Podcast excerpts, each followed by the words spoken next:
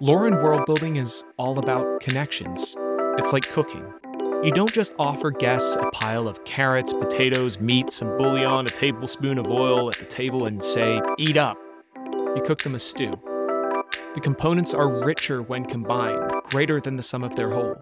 The different parts complement each other and work together to make something altogether unique. Let's talk about lore.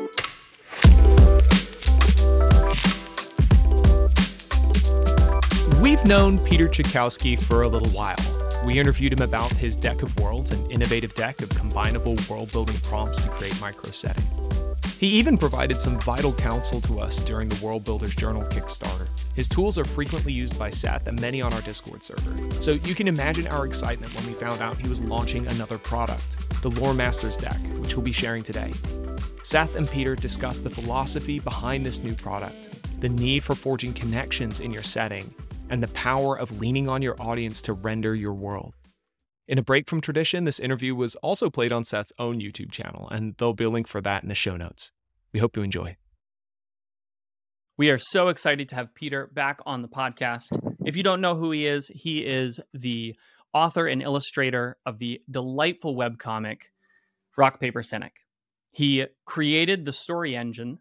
He has built a tremendous product in the Deck of Worlds, which is a just absolutely wonderful world building tool to help you sort of unleash your creativity. He's a master of short form stories, a crowdfunding expert, if I can call him that. And he is coming out with a new product that we are just really excited to see. It's called the Lore Masters deck.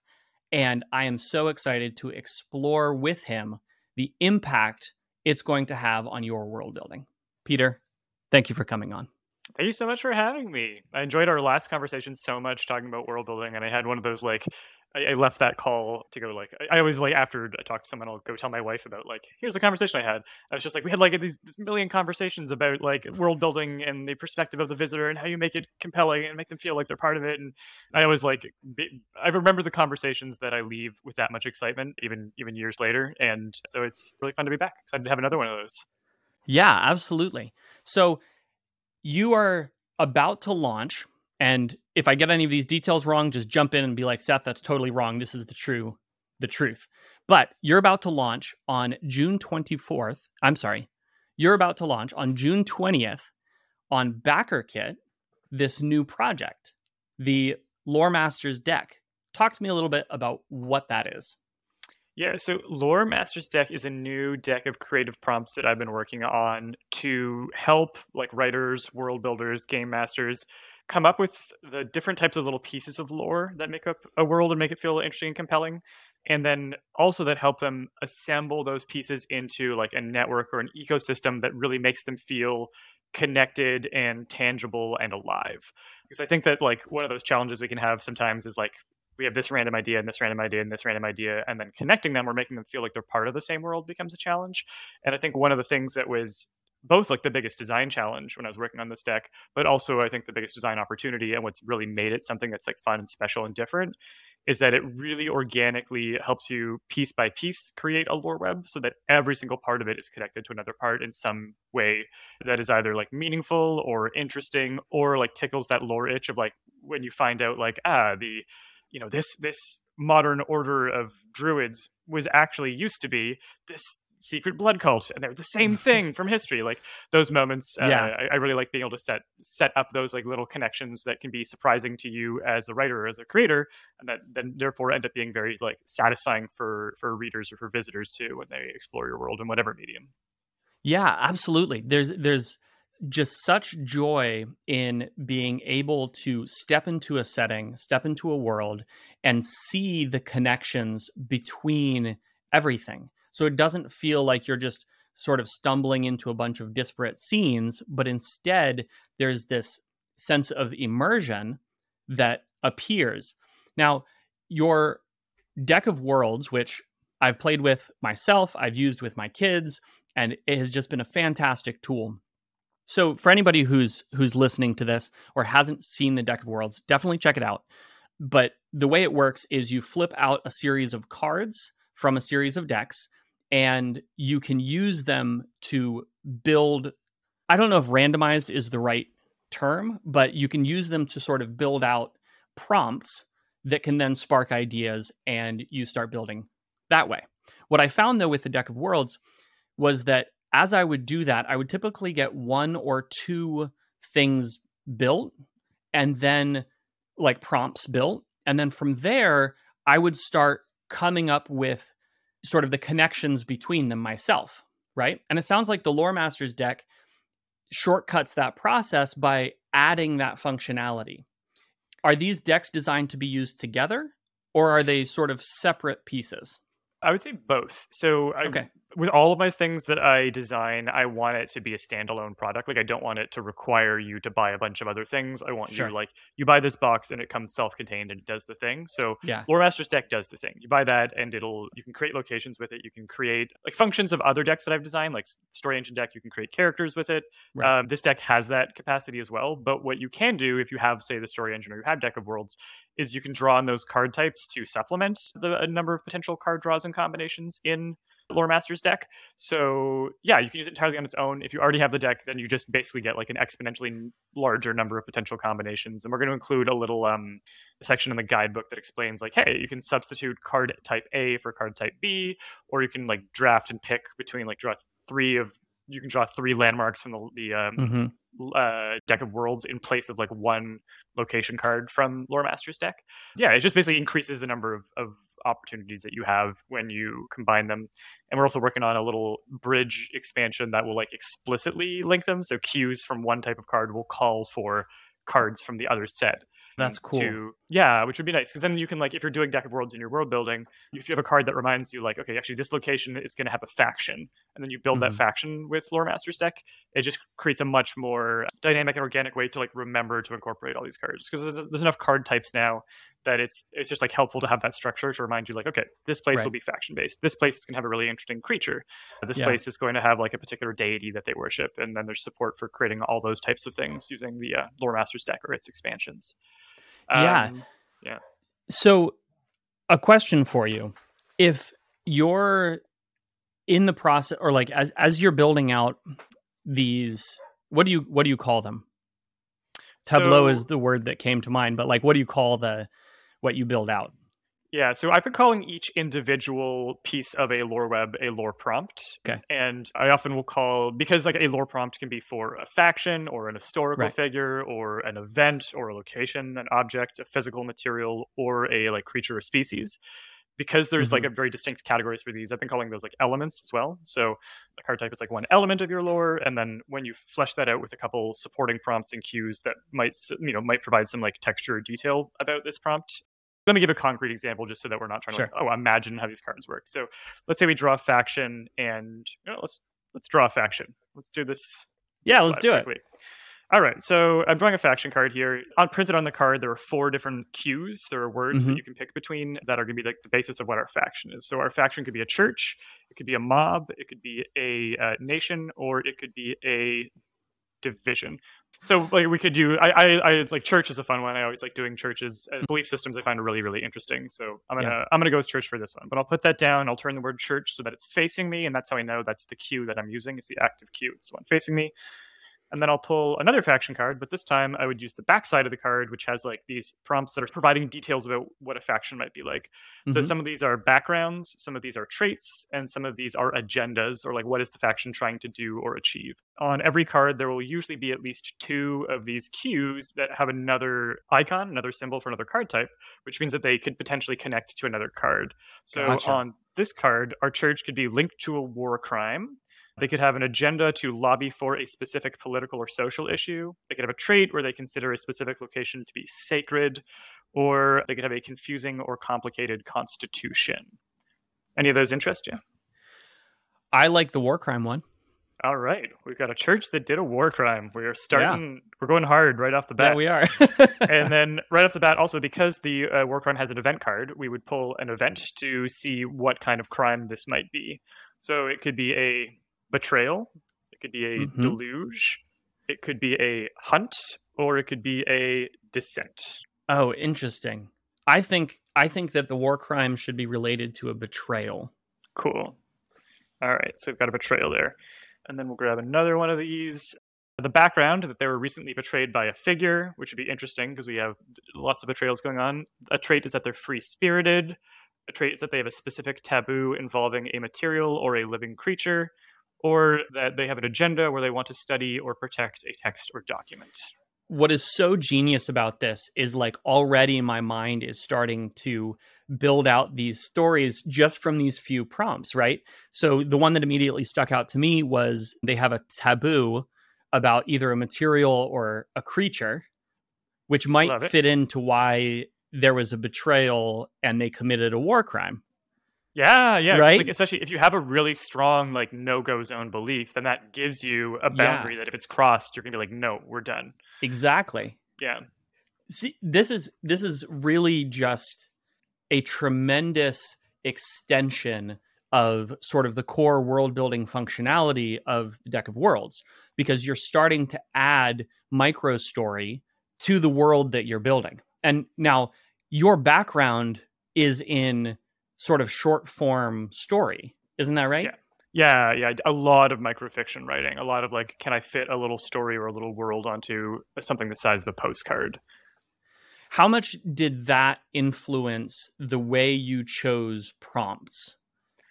I think for for this I think there were sort of I think there were two things that from that experience that really contributed to the way that I write prompts, and not just for Lore Masters deck, but also for Deck of Worlds and Story mm-hmm. Engine. I think the two things were one, because I was writing a new story idea or a new world idea once or twice a week, I learned to not be precious about the ideas, like to understand mm-hmm. like if this one doesn't work out, uh, the next idea might be better. So like not being too obsessed with making it perfect was one mm-hmm. thing that really helped uh, be able to work with prompts and let go of some of that like perfection instinct that can sometimes make it harder to create. And on that same note, I'd say that also by not being precious, it gives you permission to change things, right? If you're like so attached to the idea that this has to be a church, that this faction has to be a church, and I wouldn't mm-hmm. even consider that they're a division or a mob or a nation, mm-hmm. that that's part of their structure, then uh, you often miss other pathways that you could have taken to like tell a story where maybe if instead of a church they were like a particular sect of a church or they were like a division within a church or they were mm-hmm. like a religious nation by keeping yourself unattached to like one interpretation and being more open to considering other ways of doing things you just you widen the, the palette that you can use to paint your world or your story. So yeah not being precious is one and then the other thing that writing microfiction gave me was it gave me a lot of faith that readers and writers are really good at filling in blanks by themselves. You can't put a lot on a postcard so you have to leave a lot up to the imagination the prompt system works because there's not that much written on the card, right? Like mm-hmm. there's a pretty minimal. I don't tell you what the material or creature is. I don't tell you what the war crime is. The cards mm-hmm. might, and they're going to give you suggestions for what that could be. But you can also choose not to draw a card and just decide, oh, I know what I want that to be, or I can already fill yeah. that in. And I think having faith that people are like inherently creative, they will use their imaginations to fill in gaps. Yeah. Um, yeah, and this is actually a topic that we've talked about, like leaving room right. for wonder, leaving room for the imagination and for the the reader, the visitor to do some of that work of filling in the world. Mm-hmm. Makes for good world building, and I think it makes for a good prompting system. Because like the the lesson that I learned from right from the get go with even just the first story engine was don't try and do the work for the writer. Like just leave them a lot of room to do the work themselves, and the mm-hmm. results they get are going to be better. The deck is going to be more helpful and effective. Mm-hmm. Um, learning to get out of the way and not overwrite the, the prompts was like the you know one of the hardest lessons and definitely required a little bit of ego death because you have to remember like oh the point is not about me being creative. The point is about the end user being creative and them having something to work with. Um, yeah so that's what i found. Yeah that's that's fascinating. So microfiction is something that is very close to our hearts at the worldcraft club. We love it. And the genius of giving people small building blocks right? It reminds me of lego. You know yeah. each p- individual piece is very specific. It's not like when you look at a block that is, you know, um, two by two, like it's what it is. It's not going to change. But blocks can be combined to create just the most astounding things. You know, tapping into that inherent creativity in the writer and in the reader. This just is, man, I'm always just so impressed when when I see it and when I think about it. It's it's a lot of fun. It's a lot of fun to see people pick it up and use it, and like that moment where it clicks with like, oh, I can build what I want with this. Mm-hmm. And like with Lego, like I, feel like I don't know. This is just my experience as like a kid, but when I was a kid, we didn't have a Lego set that was designed to build one thing. It wasn't like, oh, mm-hmm. this is like now I'll see like, oh, you can like build a pizza shop or you can build a replica model of um, uh, the castle from Monty Python. I don't know, right? yeah, but like for instances, when I was a kid, we just had like one box of random Lego, like yep. the most random pieces, and it required you to decide what you wanted to build and make, and to to That's build right. it yourself and model it. And I think what I like or what I think makes for the most effective prompting and creative systems, not just like in the tools that I build, but in the tools that that uh, I, I, look for out in the world, are ones where they do not force you to end up with something that is this particular shape, but that are an open-ended mm-hmm. tool for like build whatever the heck you want. Go ahead and just and run with it and stick blocks on blocks and see what comes out. Yeah. And really it is like the shape that emerges from those larger structures that the writer chooses that are the mm-hmm. ones that are going to be interesting and compelling and useful to them and that are going to make the deck reusable. And that's mm-hmm. the thing that I, I've found like, you know, Story Engine deck was released in 20 i launched it on crowdfunding in 2019 and then it was out in 2020 i still have not made the same story twice with it i just every time i go to it there's something new that comes out of it and it's because meaning emerges from the gaps between cards from the spaces mm-hmm. to interpret and from the context of one card next to each other and the way that they kind of resonate off of each other mm-hmm. um, and that kind of recombinability is just like really good for creative stimulation and it, i think it makes for a good useful product because like someone can just keep going back to it and finding and they can draw from a new well every time basically yeah, and it also speaks to that idea of not having not being so committed to your end goal that you can't organically make changes as you're moving through the process. I remember as a kid, you know, sometimes my spaceship would end up as a submarine, right? Yeah. As I was building, I would I would spark a cool idea halfway through and I would be able to shift right? And so I think that with stories, with world building, that's one of those vital skills is the ability to sort of sift through the ideas and see what emer- see what emerges to the top, see what the cream of this of the world or the setting really is. Yeah, absolutely. So, I think it's such a good piece of, of advice. Like, yeah, just be open to that. You are getting to know your world. You are a visitor mm-hmm. in it to a certain extent. Yeah, and that oh, um, I love um, that idea and being open to what you discover there. Um, mm-hmm. Like I think I think for anyone who's done tabletop role playing games, so many times you'll go in, you'll build a character, you'll go in, and then when you start role playing them, you discover that there's someone a little bit different than you thought yeah. they were on paper. And if you try to stick only to the vision that you originally set out with, you're going to find this weird tension between the character you think they're supposed to be and the character they are, and being a little bit open to like adjusting that game plan, being less attached to an idea, and being open to like exploring that process is really mm-hmm. important mm-hmm. for like good role play. I feel like same thing for world building, like being open to um, the world having its own kind of life, getting to know it, adapting mm-hmm. to the ways that you find it, um, and and being willing to like acknowledge those changes and work with them leads to some like really interesting, fun, and very organic results. So I'd love to talk a little bit about your philosophy on the role of lore in world building because we have the deck of worlds which sort of builds the physical spaces of the world we have the story engine which builds stories that happen in those places and now we're adding a new layer you're separating it out and saying, okay, now we have lore. So I'd love to talk about how you feel like lore is different from the concrete world that is being built and where the crossover is. Yeah, so interestingly, like the deck of worlds is kind of almost a abstract map making tool when you think about mm-hmm.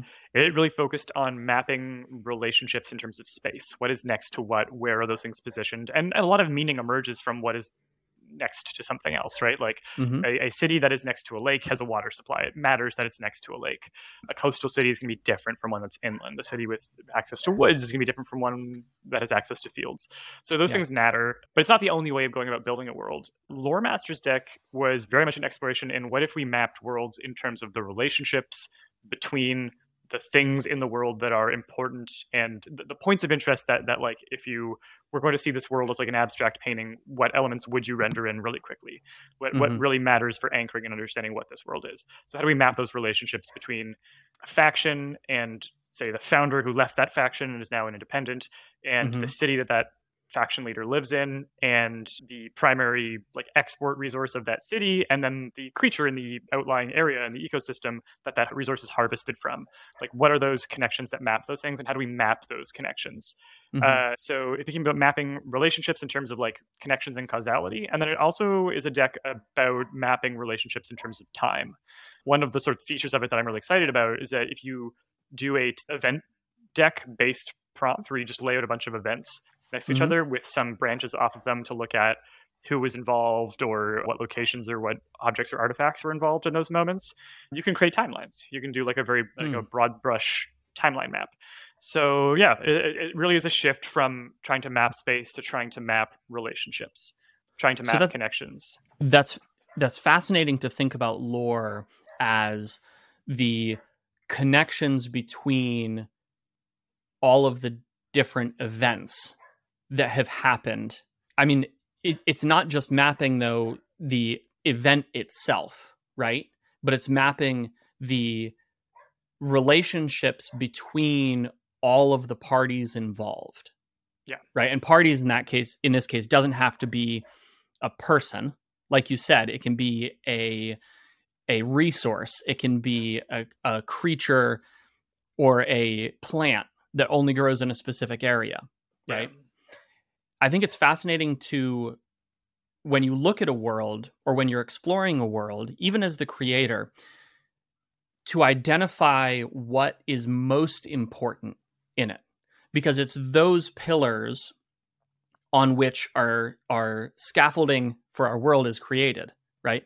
You mentioned that that you've sort of learned to trust the the author or the the reader, the writer or the reader to fill in the blanks, right? And that's a that's a philosophy, a world building philosophy that we really embrace here at the Worldcraft Club.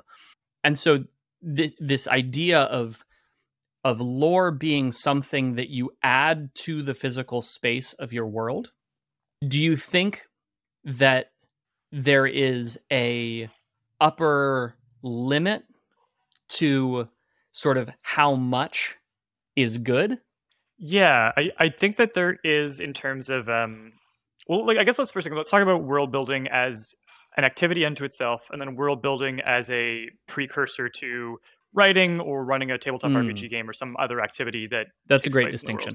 Because I think that's I think really that's important. Yeah, I think it's an important one to talk about here. Because if you're world building to world build, then I'd say there's no upper limit. Do whatever you want, be as detailed as you want. And if that activity for you is like gratifying and fulfilling, then like no one can stop you and no one should stop you just mm-hmm. like run with it the moment you start looking at am i going to make this into a, a setting that i publish as a wiki or a world anvil setting that i want people to be able to flick into and explore then i think you start looking at okay well what are the most important parts of the world what what defines it what are the highlights and I, I would sort of make those decisions based on either what is most connected to other things like it clearly mm-hmm. is a central part of all the threads that hold your world together and then what maybe doesn't have a ton of connections but has one connection that's so important that if you severed it though you would actually see the gap left behind in the world hmm. i think what you'll find is that some lore elements kind of can be replaced like you don't need 55 taverns if if the story that you're telling or the world that you're going to tell if there's going to be one place that it's the hearth that feels like home when your adventure is on the road mm-hmm. then don't worry about having a thousand taverns you only need one that's going to create that sense of home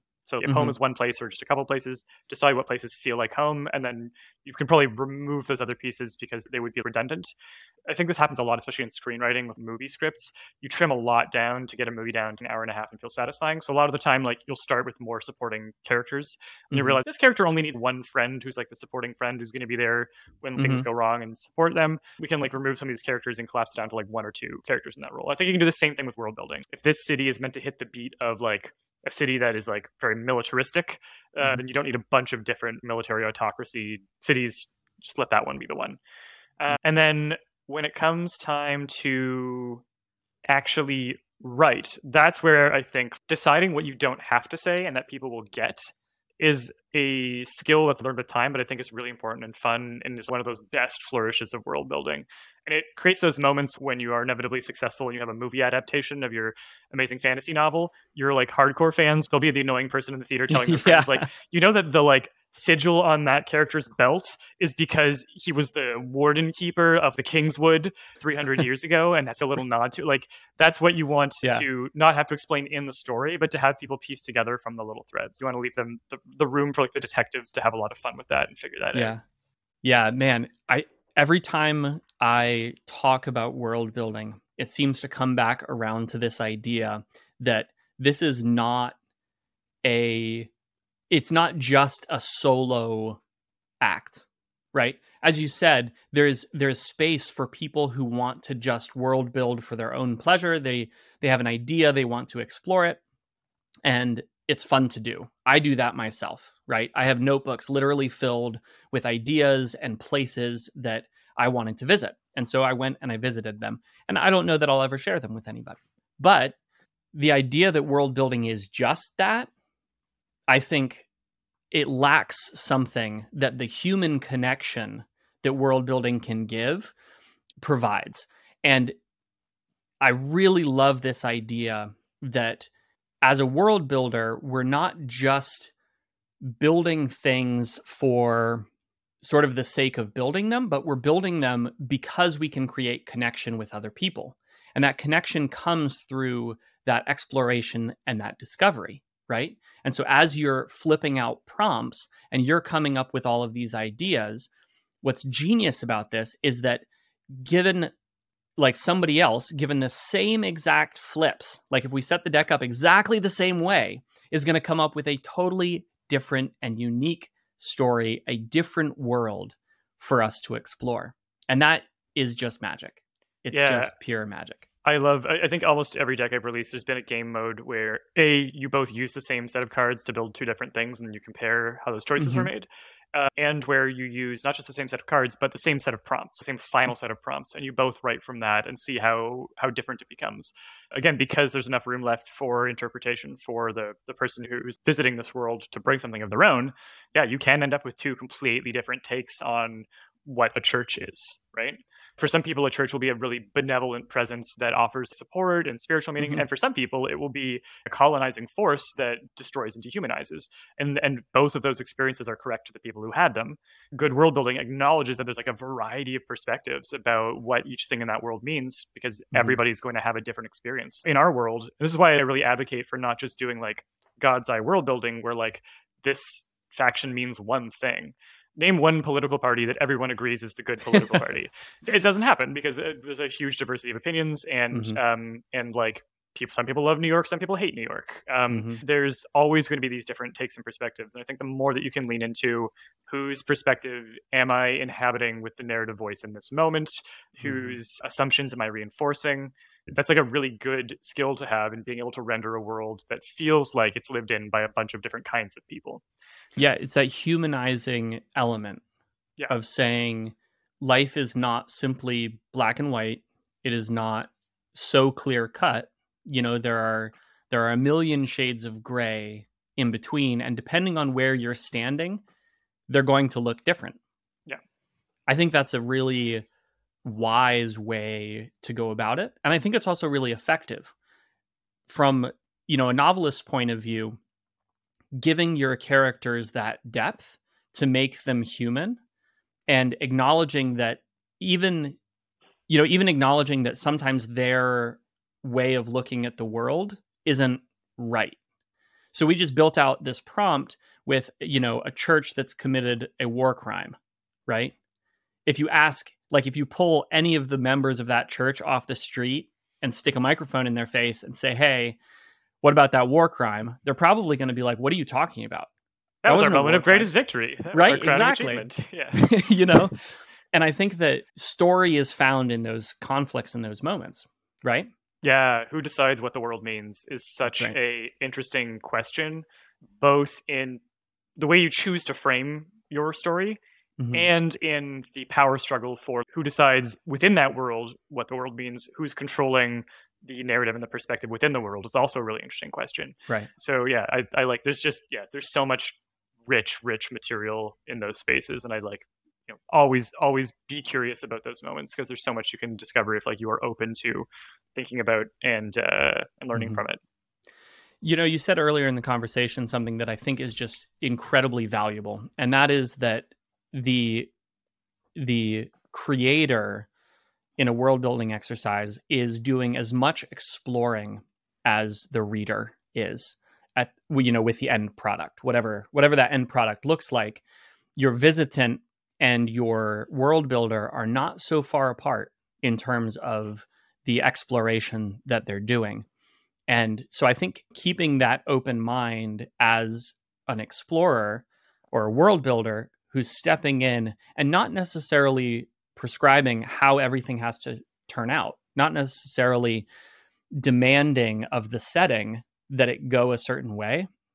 I think that there's a lot of power in that to create settings that that really draw readers that draw the visitant in right yeah I, I had an experience of that recently in my my home d&d campaign my wife is filipina and i was growing up in canada where like when filipinos find each other in in any city in Canada, there's often like an instant moment of like recognition or connection. Not and then like mm-hmm. this is not to say this is universally true for for all Filipinos, but it's a thing that happens a lot. Is like Filipinos will find each other and they'll start a conversation about their experience in, in this city.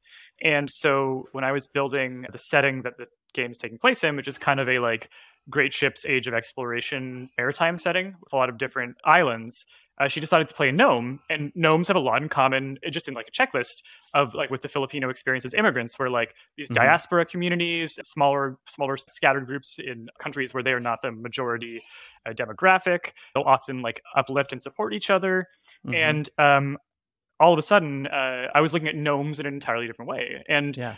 and she kind of pitched just through the way that she was playing the character an experience of gnomes, at least on the island that our story was starting in, that was like really parallel to Filipino diaspora of like being seen as a certain sub community, having expectations placed on you and how you're going to behave and and whether or not you're taken seriously or or at least seen in the way that you want to be seen by the communities that you participate in.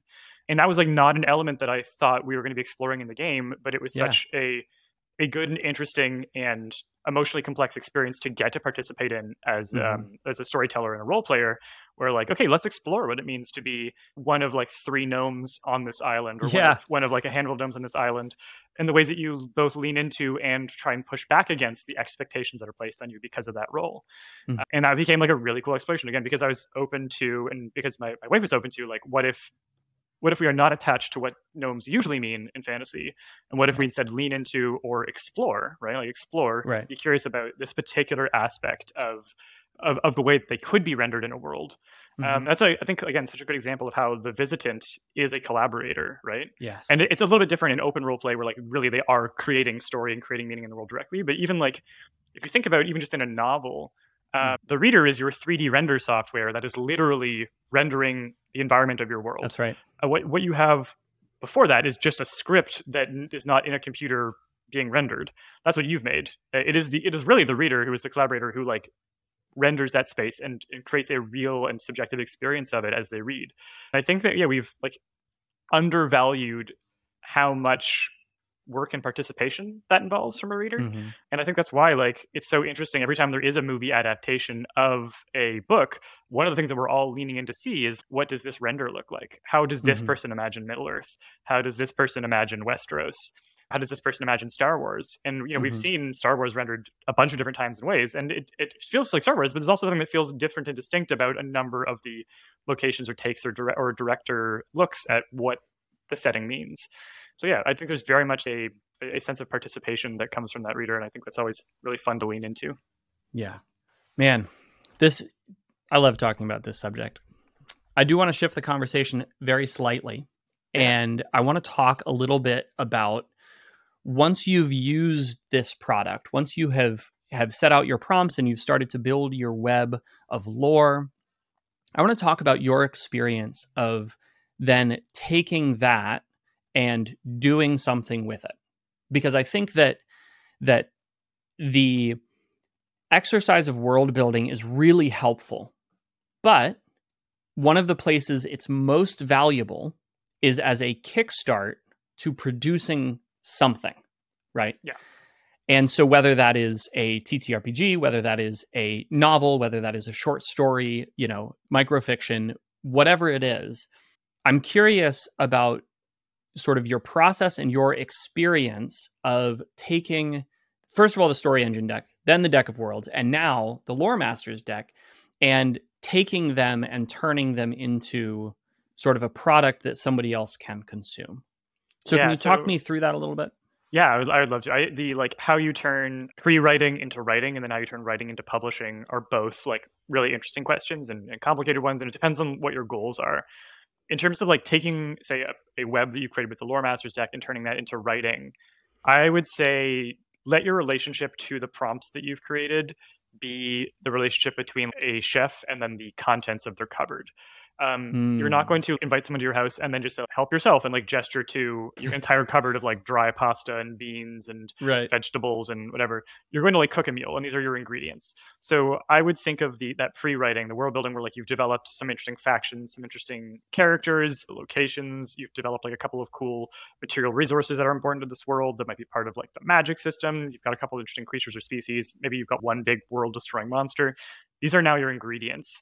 And mm. I think mm. the next step, and something that we'll definitely include some support for in the guidebook, is what kind of meal are you going to plate with this? And for there, that's where like thinking about your audience is helpful. Like if you're like trying to do something for like say people who read horror, then focusing on the big world-ending monster is going to get you a little bit further than like the like really happy fairy circle in the woods. Right. Um, so like figuring out like what's yeah, depending on what kind of genre you're trying to yeah. serve, being able to think about that will be helpful.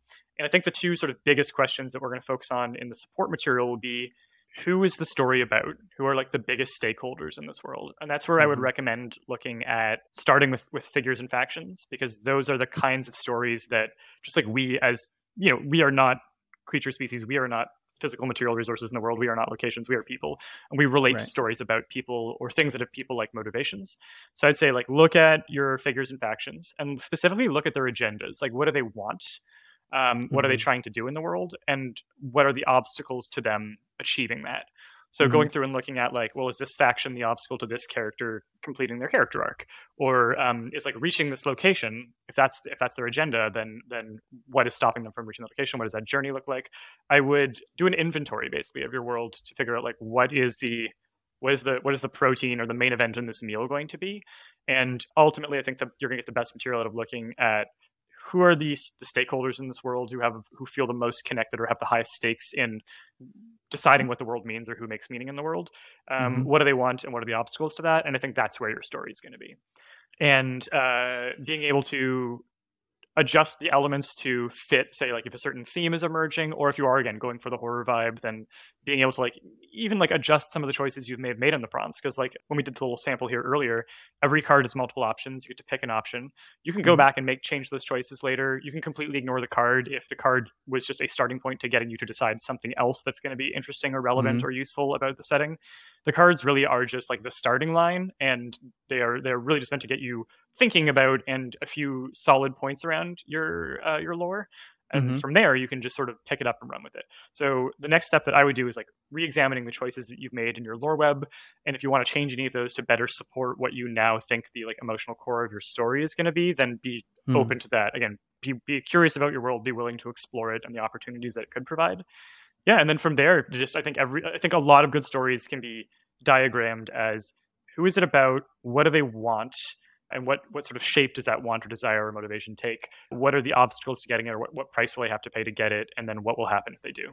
And i think you can find something really good there. And that's that's more for like a novel for for an open-ended tabletop role-playing game sort of thing. You're creating a setting for your characters. I'd say like the next step is write up some of these loose notes send them to your players and then ask like where do you see yourself fitting in this world and being even able to highlight either interesting factions or locations or belief systems that they might belong to or like current conflicts in the events that they might have a connection to is going to be a really good way to like plant their feet the feet of their characters firmly in the earth of your setting um, mm-hmm. and really give them like a place to stand for what their character is that's connected to the lore because i think that you just get so much more there's so much more storytelling material that you can really use to to involve characters in the world when they mm-hmm. have those established connections within it.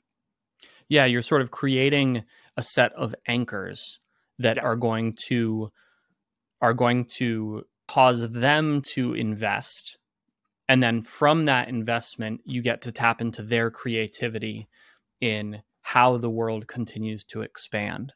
Yeah.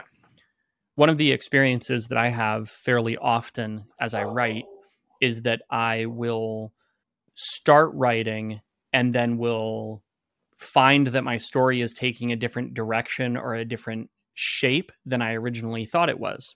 Right. Kind of going back to that idea of, well, I started out trying to build a spaceship and now here I am with a submarine.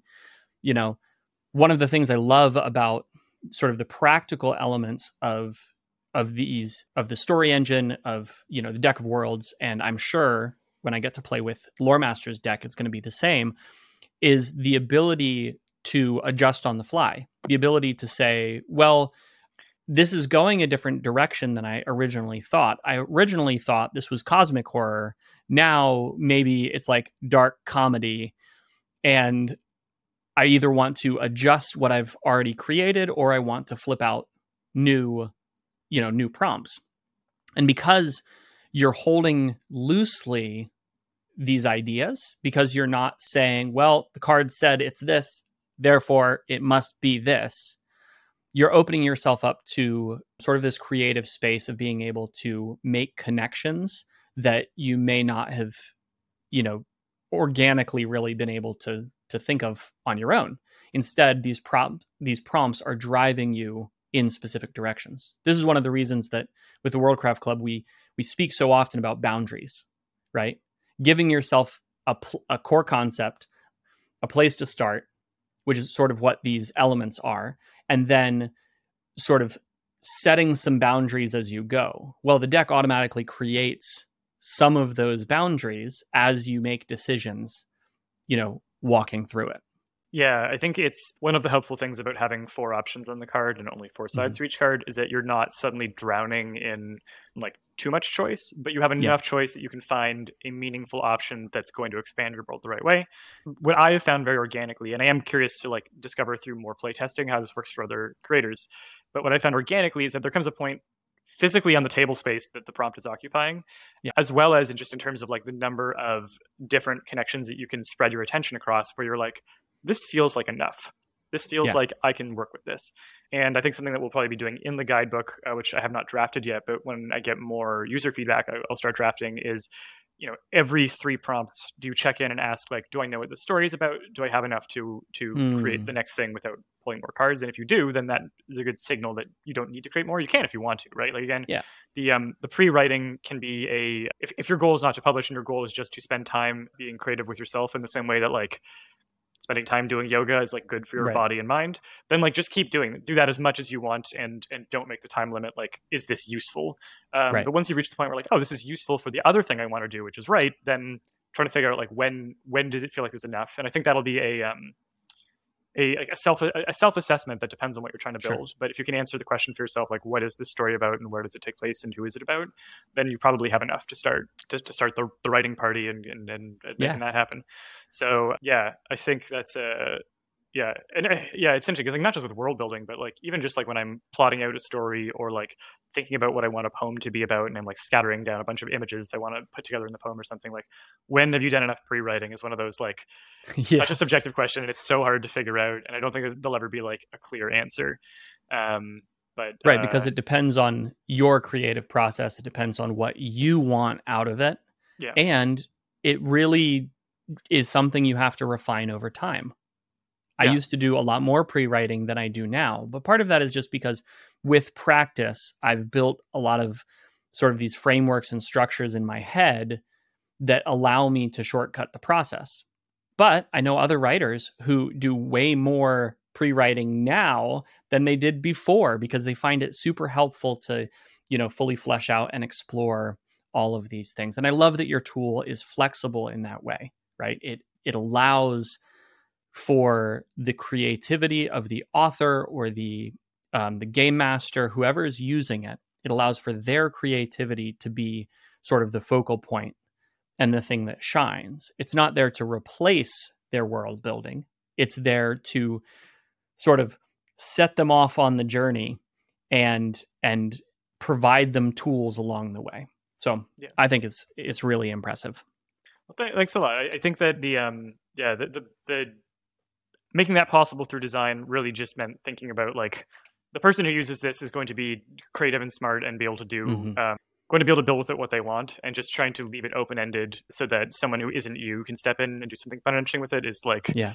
definitely the, the, the core of the design challenge. So that makes me curious at what point did you recognize the need for the lore masters deck right? Because we talked about how the the deck of worlds really is about the space building out the space of a world at what point did you suddenly say, "Oh wait, we also need something that's going to explore this web of relationships inside this space"? So the Lore Masters deck started out as I was looking at releasing a bunch of expansions that wouldn't necessarily be tied to Deck of Worlds or a Story Engine deck, but I wanted to have like a little deck for building species, a little deck for building Okay. factions. I had all these different ideas, and then the more I was playing with them independently and drafting material for them, the more I was like, well, what if this faction was like an animal cult? Uh, okay, and like this animal, it really matters where it lives, and so many of the prompts I'm writing for indicate where it lives. What if rather than like having to you know in this giant bank of prompts that i'm writing about like animal behaviors their their social behavior their hunting behavior their diet their morphology what if in this giant list i didn't have to write out like all the different ecosystems they could live in and instead there was a number of prompts that just said like they live in this location Mhm. um, how much more remixable and layerable and how much more material is there for someone to create connections? What if when i'm creating say like uh, objects as using the anchor deck from story engine deck what if those were specialized so that i could have like the locations separated out from the objects and we could learn about the properties of the objects and also the properties of the material and where those materials come from? And those materials can come from locations and creatures. Those materials can be stockpiled by factions. The more i realized that the genres of, of prompts that i was writing didn't have to be limited when those prompts could call on other card types to fill in the blank Mhm. uh, the more I realized like, oh, it's it's about the connections, right? It's about Right. what what links the A to B, and that's where, um, just from a design perspective, that's where you can have so much more relayerability and remixability and recombinability, rather than having to like pick.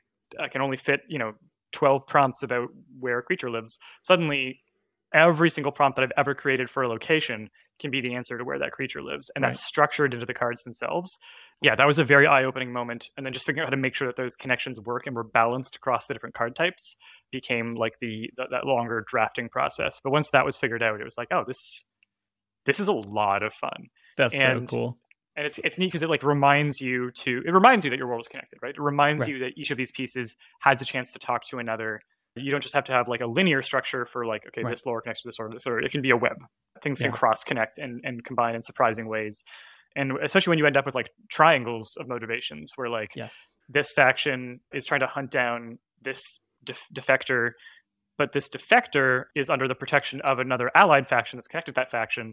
Mm. How do you resolve a dispute like that? Like, I, I just Right. love seeing when the threads get tangled, and that's often where the story is, right? Is where you end up. Ab- that is absolutely where the story is because that's where the conflict is. Yeah. And so immediately, I mean, you mention that, and immediately a story is springing to mind of like, how would I resolve that? yeah. And so that's that's really that's really cool. Well, I cannot recommend this enough to our listeners. Seriously, like these these tools are incredibly effective and they are easy to use. And those two things combine together into something that is eminently practical, right? I have for most of my worlds that I have built for most of my novels, I have flipped something out. And again, whether I used the entire thing or just pieces of it, the deck of worlds has sort of acted as this starting point, this kernel from which the garden is being grown. And I'm really excited to get my hands on the Lore Masters deck as well and check that out, exploring the connections between the beings and the objects that inhabit a world is just so fun. And so I'm I'm really pumped for this. Thank you very much for coming on and talking to us about it. Where can people find you? My handle is usually at rock paper cynic on social most social media, but for Story Engine Deck uh, stuff, you'll want to check out. We're at Story Engine Deck on Twitter, Facebook, Instagram. I think that's pretty sure it's our username on on YouTube. That's where you can find us and check out things. Also, if you just like want to try out Story Engine, I always recommend checking out the free demo. If it, this is a good way to like figure out, hey, does this fit my process? Same thing, we have one for Mhm. Deck of Worlds you can download for free. You can find that at storyenginedeck.com/demo. Just see, like, right. is this, is this a good thing for me? Is this going to work for me? Well, Peter, thank you so much for coming on and talking Thanks to us. It's always it's always a pleasure. It's always so much fun. So that about does it. We provided links to all of Peter's stuff in the show notes so you can link directly from here and find him on all his outlets. We always love talking with Peter and would encourage you to go and find him and support his latest project, the Lore Masters deck, which is currently live as of June 20. In usual fashion, I'll plug our fantastic community of creatives that we keep on the Discord. Link in the show notes, where we frequently use the Deck of Worlds to craft miniature settings, which we then use for flash fictions and other games to help practice your writing and world building skills. For Seth and Peter, I'm James, and this has been the Worldcraft Club podcast. We hope to see you again real soon. I like the war crime one. All right, we've got a church that did a war crime. We're starting. We're going hard right off the bat. Yeah, we are.